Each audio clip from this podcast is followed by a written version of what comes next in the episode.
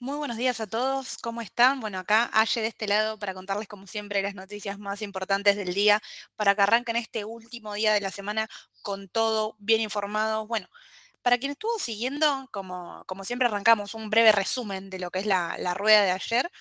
Tuvimos una rueda nuevamente positiva, positiva tanto para, para lo que son la renta variable y neutral, podríamos decir, para la renta fija. En lo que es renta variable, destacó en el exterior, ¿sí? en su ADR, eh, papeles como Edenor, por ejemplo, subiendo más de un 3%, Central Puerto más de un 3%, Telecom, em, Tenaris, Transportadora Gas del Sur, más de un 2%, ¿sí? Pero se vieron más que nada los números verdes, tanto en la plaza en dólares, que serían los ADR, como en su plaza en pesos.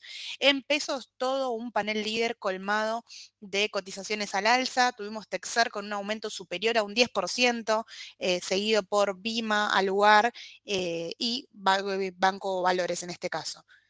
Después tuvimos los tipos de cambio, un contado con liquidación que ascendió levemente, se estacionó en 742 pesos con 47 y está recuperando valor que perdió hace unas pocas semanas. Un dólar MEP que cerró en 677, recuerden, sigue operando alrededor de los 680. Dólar MEP a través de las LEDs que cerró en 682,89. Sí, estos son los valores a tener en cuenta de cómo vamos a arrancar la jornada de hoy. En cuanto a los bonos soberanos, bueno, como les dije, leve variaciones. Tenemos una L30 nuevamente arriba de, lo- de los 31 dólares, 31,7 fue su precio de cierre, ¿sí? Entre 32 tiene ahí una resistencia importante y 28 también ahí un, un soporte, así que a monitorear el AL30 a ver cómo sigue en cuanto a volumen, cómo se sigue desenvolviendo durante el transcurso de la jornada. Em, todo eso en el mercado local. Para agregar, también a modo de comentario, si bien Aluar y Texar fueron de las acciones que, que más subieron en la jornada de ayer, así todo les queda todavía eh, margen, no están en, en sus máximos, así que podrían también ser tenidas en cuenta como para que la puedan ir siguiendo en la rueda de hoy. Aluar, por ejemplo, tiene su máximo alrededor de 677, ¿sí? cerró alrededor de 613 y en el caso puntual de em, Texar tiene su máximo alrededor de los 640, ¿sí? un, poquito, un poquito más, 649, y cerró en 564. Es decir, que todavía les queda margen y les puede quedar un buen recorrido a pesar de la gran suba que tuvieron ayer, con un volumen relativamente tranquilo, podríamos decir dentro del promedio, pero eh, un volumen estable, no fue, no fue grande. Eh, arranquemos, bueno, con lo que son la, las noticias para la jornada de hoy tenemos en primer lugar la las novedades de la licitación de ayer que fueron exitosas, se logró eh, una licitación, bueno, positiva en medio de este contexto, ¿no? De, incertidumbre electoral, ¿sí? Recordemos que Economía fue a buscar 700 mil, alrededor de 700 mil millones de, de pesos y le logró más de mil millones de pesos en este caso, así que fue un rollover positivo ahí para, para Economía en, en un mes, si bien no es clave, quizás el mes más importante, podríamos decir, va a ser octubre en este caso para ver cómo está el tipo de cambio y demás. Todos los meses son pruebas, eh, la- las licitaciones en pesos, más todavía, son pruebas para el ministro de Economía y la confianza que tiene el mercado a con ello. Así que es importante la, la licitación fue de manera positiva. Por otro lado, tuvimos novedades también acerca de em, IPF, sí, salieron bueno, comentarios que Argentina prácticamente no quiere negociar con los fondos eh, Burford en este caso. Recuerden que salió hace muy poquito el tema del juicio por la expropiación de IPF y Argentina po- podría llegar a ser que tendría que pagar alrededor de 16 mil millones de dólares. Todavía el número no está confirmado y recuerden que seguramente eh, el mes que viene vaya a apelación. Pero sí es importante a tener en cuenta, siguen saliendo novedades, sí, acerca de, del tema. Si bien puntualmente a IPF por el momento no, no le afecta, es, podemos repasar sus números sin ningún problema.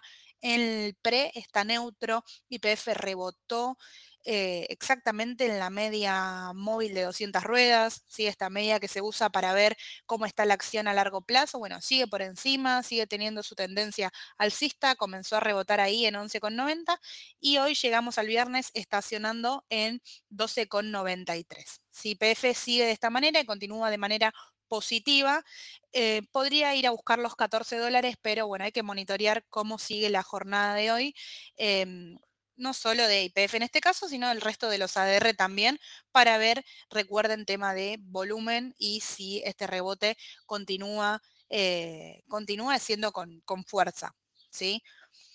Por otro lado, bueno, tenemos también dentro del, mercado local, sigue resonando el tema de la inflación. Ayer estábamos esperando la reunión del Banco Central, si había aumento de tasa de interés, si no había, bueno, no tuvimos sorpresa ahí, no hubo aumento de tasa de interés, así que desde ese lado continúa siendo la misma tasa de interés, recuerden, alrededor de 118% em, anual. ¿Sí? Así que todos los que quieran colocar, tomar caución, todo sigue eh, alrededor de los valores, en este caso las colocaciones. Ayer estaban operando alrededor del 98%, semanal ya estaban arriba del, 100%, dependiendo del momento del mercado, pero eh, sí, bueno, tener en cuenta que por el momento no se va a tocar la tasa de interés. Por otro lado, pasemos al panorama internacional. Bueno, Ayer tuvimos la salida de mercado del gigante, ¿no? De los chips, definitivamente pudo salir a cotizar ARM. Tenía un precio de cotización, recuerden, entre 40, 42 dólares, 41 que iba a comenzar a cotizar. Finalmente arrancó cotizando superior a eso, alrededor de 56 dólares. Llegó a cerrar en 53 y hoy en el pre ya está subiendo más de un 5%, es decir, tuvo una muy buena aceptación de los inversores por una primera rueda y hoy nuevamente está teniendo una rueda positiva. En este momento está operando alrededor de los 68 dólares. Recuerden que este es minuto a minuto, pero aparenta tener una rueda positiva también para el transcurso de la jornada de hoy. ¿Sí? Así que es importante ir siguiéndolo desde ese lado. Abrió exactamente en 68, en 68 dólares. Por otro lado, dentro de lo que es Estados Unidos, bueno, también tenemos que, el petróleo se encamina a un mes óptimo, sigue a terminar eh, una, una, semana, la tercera semana con subas, que es importante, el WTI viene aumentando, empresas relacionadas, Exxon, Chevron, eh, tuvo un aumento Vista Energía también, todas vienen aumentando su valor.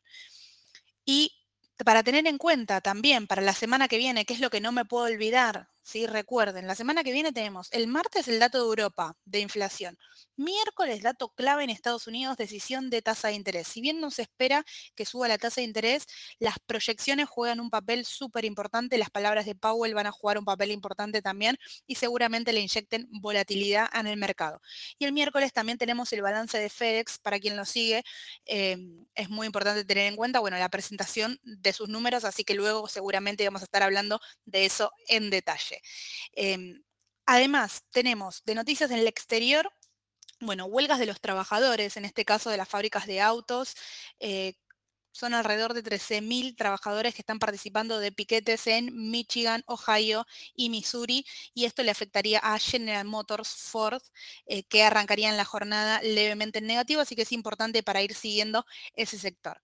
Como siempre les digo, escríbanos en todos nuestros canales de comunicación, van a estar siendo todas las consultas respondidas, tenemos un equipo detrás que está haciendo un, gran laburo para ello, así que todas nuestras consultas van a ser bien recibidas. Que tengan una excelente jornada, buen fin de semana y hablamos la semana que viene. Les mando un saludo a todos. Hasta luego.